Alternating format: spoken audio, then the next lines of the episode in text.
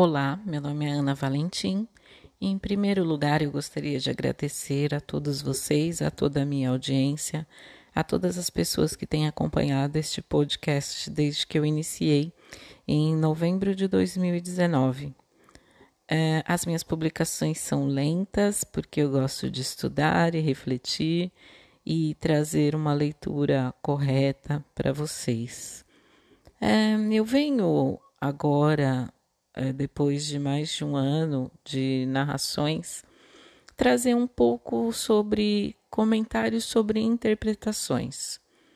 Eu entendo que agora eu já me sinto um pouco mais preparada para comentar com vocês a minha interpretação particular a respeito de alguns capítulos. Talvez eu não faça de todos, mas de alguns capítulos eu acho interessante trazer é, um pouco do que eu entendi. Então eu vou iniciar comentando o capítulo Gênesis 41. Gênesis 41 fala sobre os sete anos de abundância e os sete anos de miséria no Egito. Né?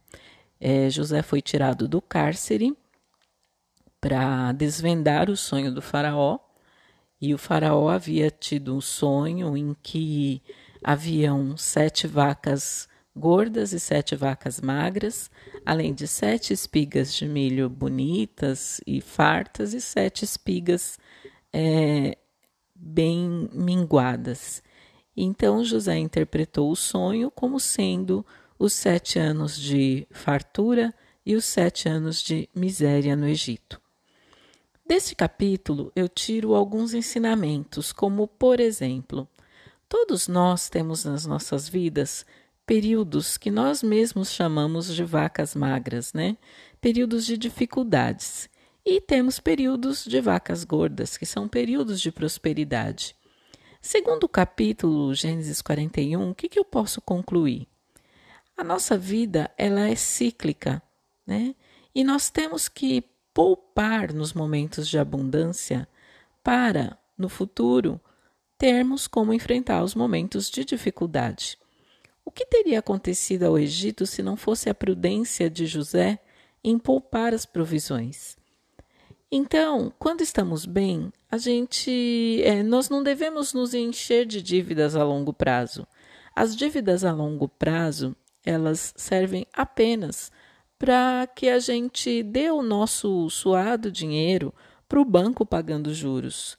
É muito melhor você guardar o seu dinheiro quando você for comprar algo você fazer isso à vista do que, por exemplo, você financiar. Quando você financia, ali tem juros que muitas vezes fazem você pagar o produto que você comprou e mais um produto e meio, muitas vezes. Um exemplo disso é carro financiado. Né? Então, as financeiras elas vivem disso, os bancos vivem disso. Então, quando a gente está bem, a gente não deve se encher de dívida, mas sim poupar para os eventuais momentos de dificuldade. A dificuldade, gente, ela pode se apresentar sob forma de desemprego, sob forma de doença sua ou de algum familiar seu, né? Sob várias formas. É, nós estamos vendo agora, nessa época de Covid, quando muitos comércios fecharam, muitos autônomos pararam de trabalhar, a gente está vendo um exemplo de dificuldade instalada. Quantos comércios fechados, quanta gente faliu. E o que será dessas pessoas se elas não tiverem poupado, não é verdade? Isso foi uma dificuldade que ninguém estava esperando passar por ela.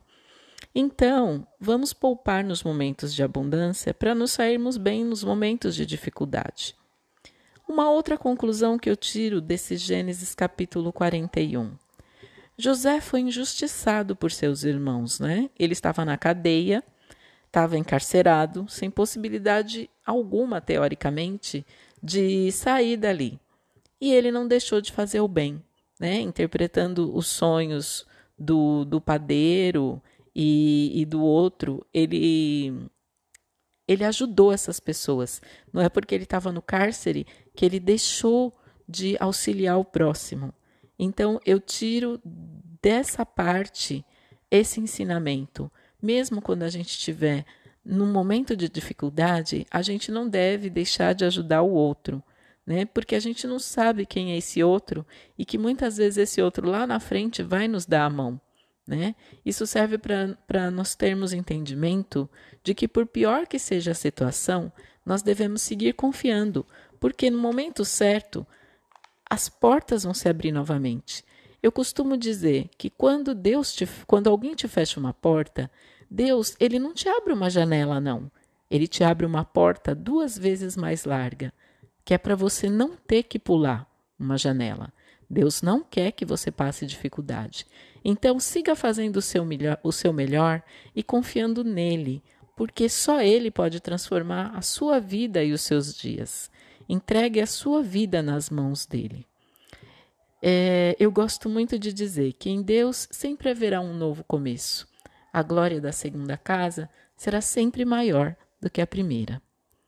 Eu espero que vocês gostem é, eu gostaria que vocês me dessem feedback sobre os comentários, o que vocês acham. Eu gostaria muito de interagir com a minha audiência e o meu e-mail é abiblianarrada.gmail.com. Um grande abraço a todos.